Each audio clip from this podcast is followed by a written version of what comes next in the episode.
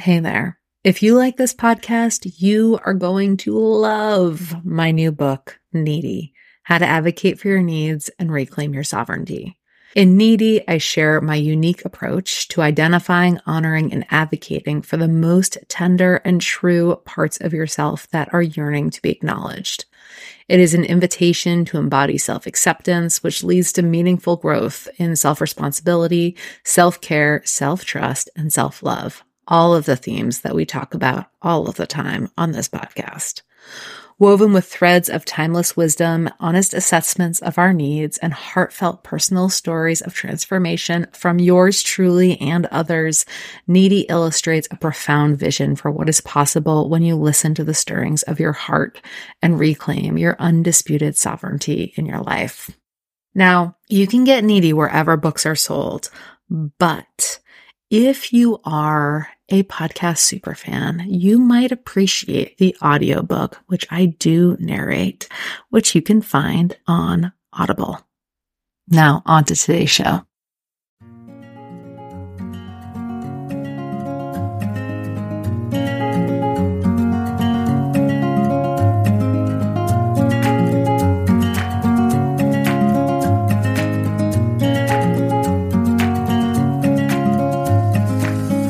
Hey there, it's your host, Mara Glatzel, and you are listening to the Needy Podcast.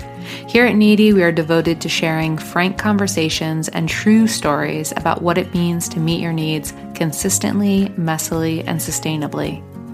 To get more information about today's episode, please visit theneedypodcast.com. Now, onto today's show.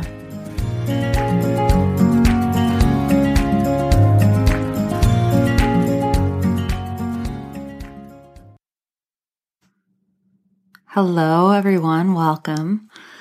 I am so excited to talk to you today about what real self care looks like, as in, why might your self care not look like the articles about self care that you've read or the listicles about 10 ways that every woman needs to take care of herself that you've seen all splashed all over the internet? Because the truth is the self-care that we're sold, because yes, a lot of the self-care that we experience in the world around us is through advertising, subtle or otherwise. And that self-care that we're being sold may be vastly, vastly different than the self-care that we actually need which leads to this huge disconnect. And that's why so many of us are walking around throwing our hands up in the air and declaring that self care is this ludicrous waste of time that only people with a certain amount of privilege deserve to, or, or are able even to have in their lives. And one of my purposes on this planet is to dispel the idea that the care that you need is frivolous, selfish, cookie cutter, as in it works for everyone. It's a one size fits all approach. Because self care at its core has to do with you taking care of yourself, with you meeting your needs consistently, sustainably, messily, as in you don't have to do this perfectly to do this beautifully. You don't have to do this exactly the way everyone else is to do it in a way that really serves and restores you personally. Because after all, that's the goal. The goal is that you are restored. The goal is that your energy is maintained so that you have more of yourself to offer the world around you, everything that you care about, the projects that make your heart sing, and the things that you might rather not do, but kind of need to do in order to create the life that you want to create. So today we're talking about that real self care. And that may look like boring self care. That may look like mundane self care. It may look like the things that you really don't want to do and you'd much rather take a bubble bath instead. But if you're really honest with yourself, a bubble bath isn't what you need to feel more free, to feel like your energy is protected, to feel as though your needs are valid and important. So what then? if not bubble baths. And truth be told, I'm not a bubble bath person myself. It makes me feel like a lobster in about 3.2 seconds. But I know there are many people out there who love bubble baths, and I am absolutely not trying to bash them. If that is your thing, great. I love it. But what we're talking about today are the really basic ways that we create space and order and structure for ourselves to be able to be our best selves, whatever that looks like for us, because all of our energy levels are going to be different. All of our personal capacities are going to be different. It's going to depend on our health, our experiences, the circumstances of our lives in this exact moment. And so when I talk about feeling really good and feeling really whole, I mean feeling really good and feeling really whole as the you that you are right now, not as this sort of optimal, idealized self that you may hold up as this thing over, you know, holding it over your head as this thing that you're always trying to become. But I mean, the version of yourself right now that feels good, that feels supported, that feels restored, rejuvenated, that feels like wherever you are in your current energy levels, that you're at the top of that, of that game, that particular game. And so when we think about this boring self care, we're talking about really uh, staunching the flow of anything that might be hemorrhaging your energy.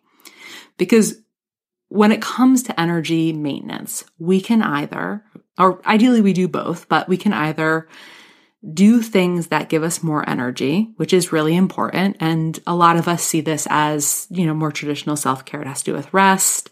It has to do with taking time for ourselves, journaling, blank space, time outdoors, time that's rejuvenating and restorative, which is absolutely important. But the second part of self care is the thing that I think we don't think enough about. And that has to do with addressing the places in our lives that we have energy leaks, where we may be spilling energy a lot or even a little over the course of our days and our weeks as that thing goes unaddressed. And the way that I like to think about this in my life is that I have this water balloon full of water energy.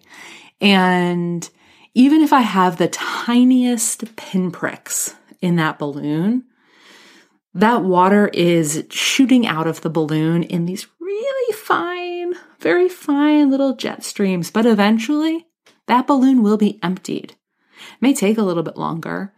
It may not be a big over the top emergency that requires all hands on deck and depletes me in a dramatic way.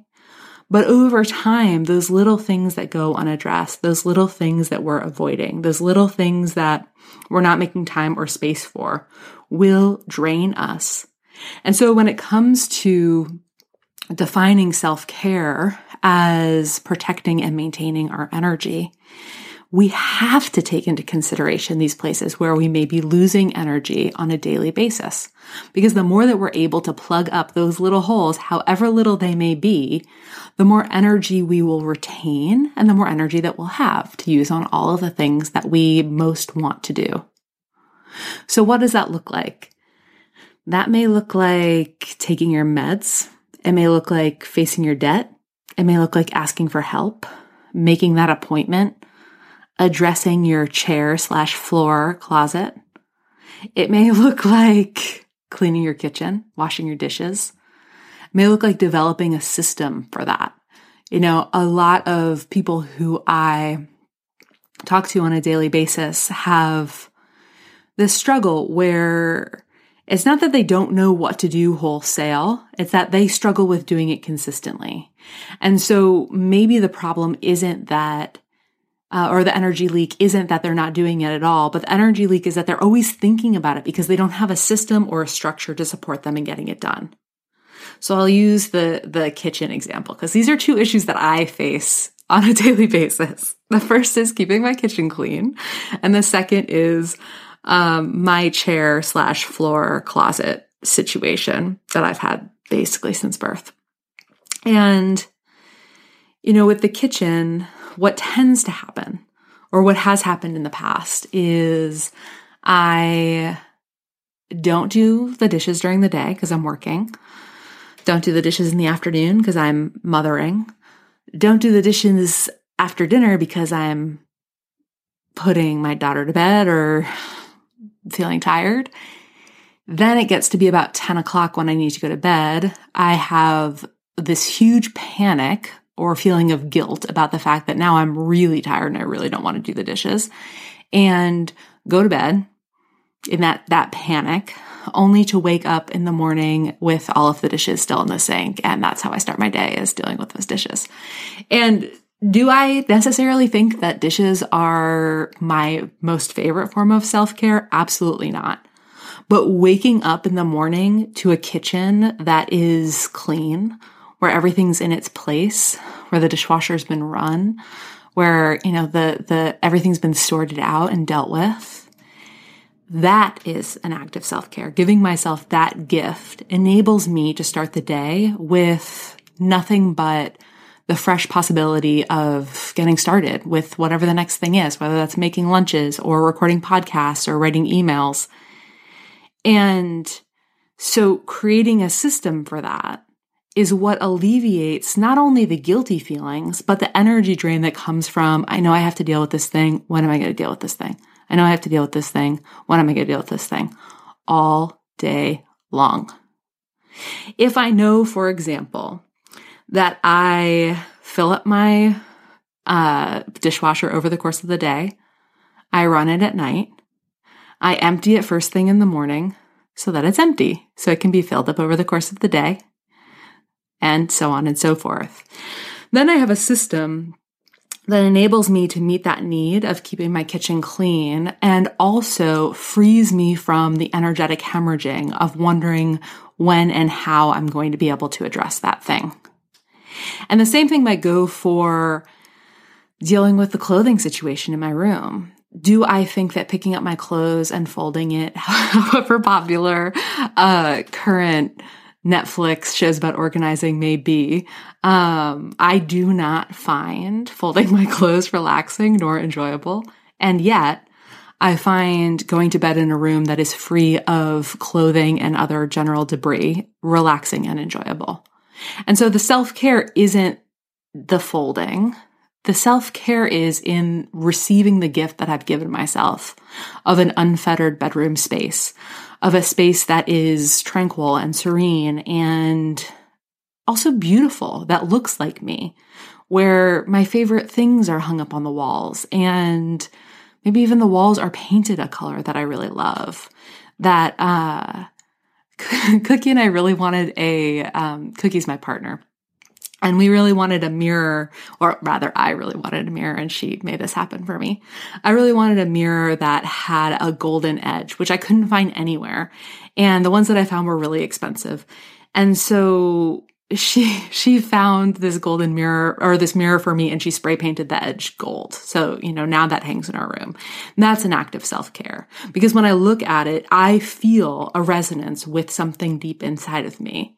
And so part of that self-care is surrounding uh, ourselves with spaces that feel like us so that when we look around, we can connect with a part of ourselves that we really like, that we want to bring out more, that we cherish. And it's really hard to connect with that part of ourselves that we have intentionally put in the room around us if the room is covered in clothing.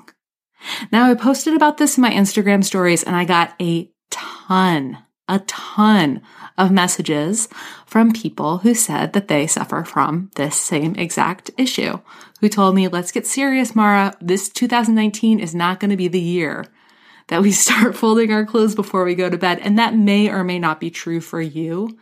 But the reason that I'm mentioning it is that when we define self care as going out for a massage or going out for a meal, having a brunch with our friends, these are special occasion self care moments. And it completely overlooks the small ways that we can support ourselves, that we can devote ourselves to making our lives feel as good as possible in a consistent way every single day. It overlooks the stress that we feel uh, over those things that are looming for days and days and days you know, if you were all here, I would ask you to raise your hand. So I'm just going to ask you to raise your hand in, in the, the privacy of your own home. But, you know, who out there has stressed out for days, maybe weeks about making that doctor's appointment because they just didn't want to make the call.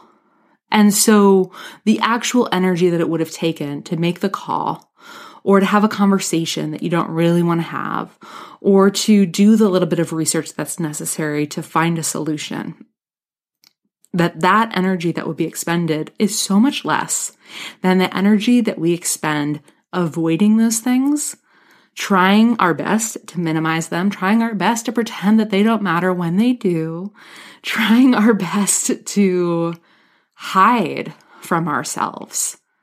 We spend so much energy on that. That is an energy hemorrhage.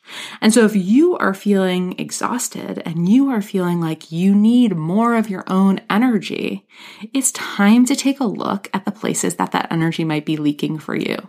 A good place to look are things that immediately make you feel guilty, that make you feel ashamed, that make you just want to get back in bed and pull the blankets over your head, that make you want to blame somebody else and say, well, I would have done that, but you know, it's their problem or they didn't follow up or, you know, my partner was supposed to, or they promised and they didn't. Those things that get us all riled up inside and defensive. That's a neon sign pointing towards something that needs to be taken care of, something that we need to take responsibility for. And so when we're really starting to key into those things, we're also able to key into the depletion that comes with avoiding them.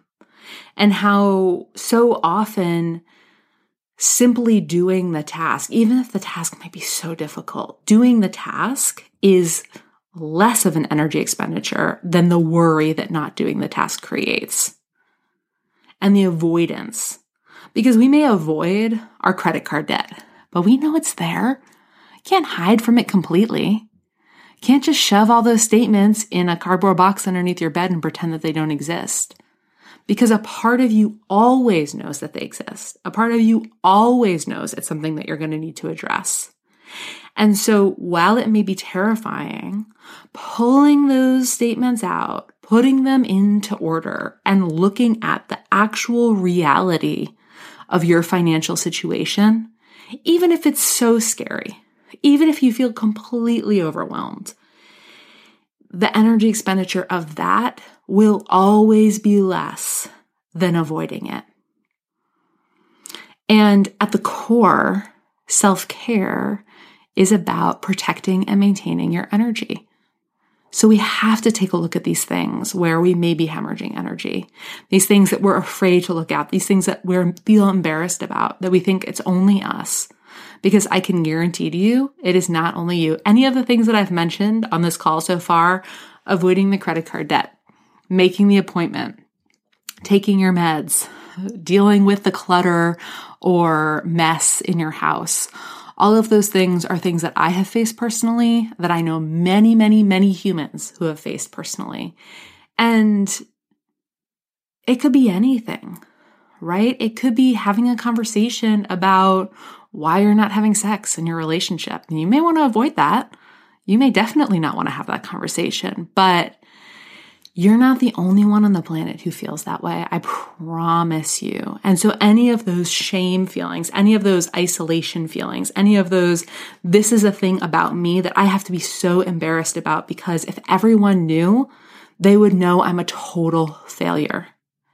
You are not a total failure. You are a human. We all have these places in our lives that need our attention. We all have these energy leaks that require our attention.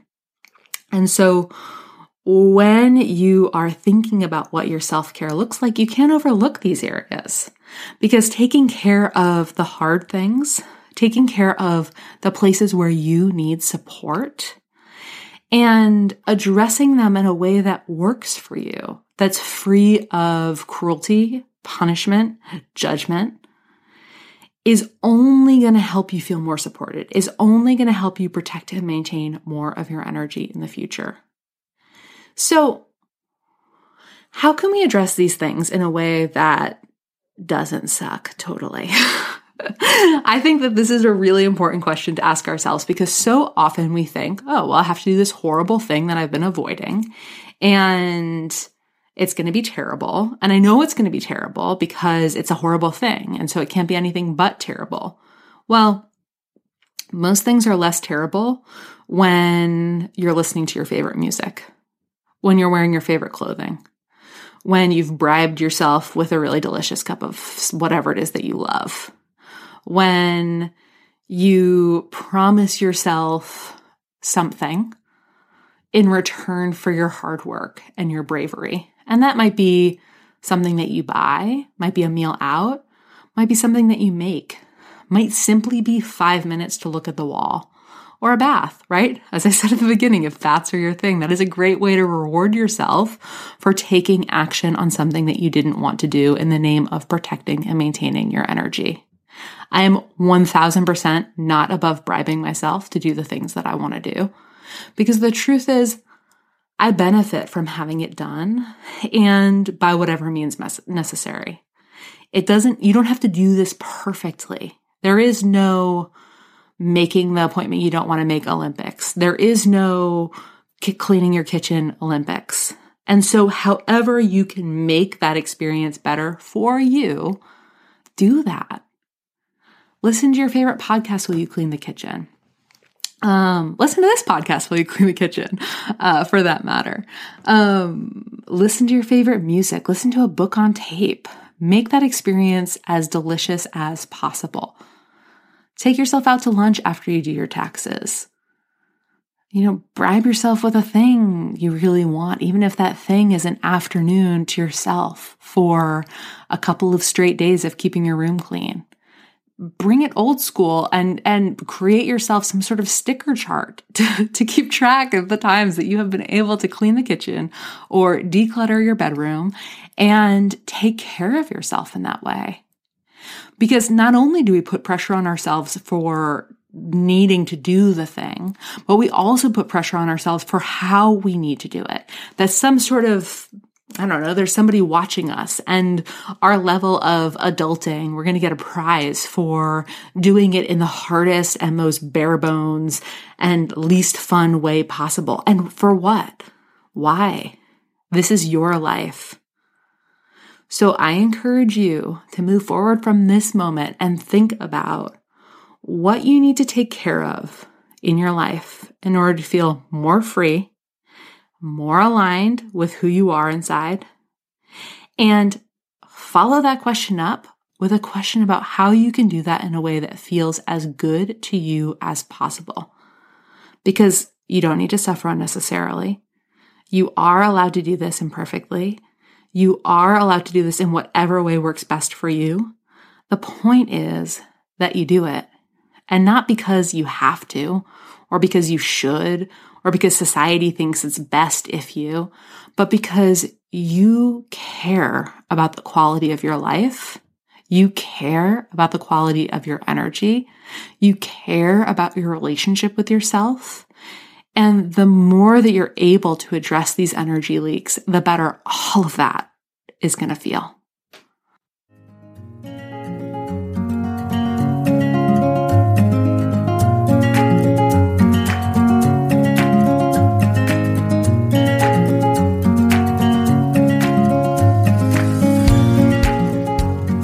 Listening to the Needy Podcast with Mara Glatzel. If you want to know more about Needy or want to tend to your needs with a free Needy toolkit, dance on over to theneedypodcast.com. If you love today's show, pretty please leave us a review on iTunes and join us next week. And as always, permission loves company. So if there's a human in your life that you think can benefit from this conversation, I would be so grateful if you shared it with them. Thank you. See you next week.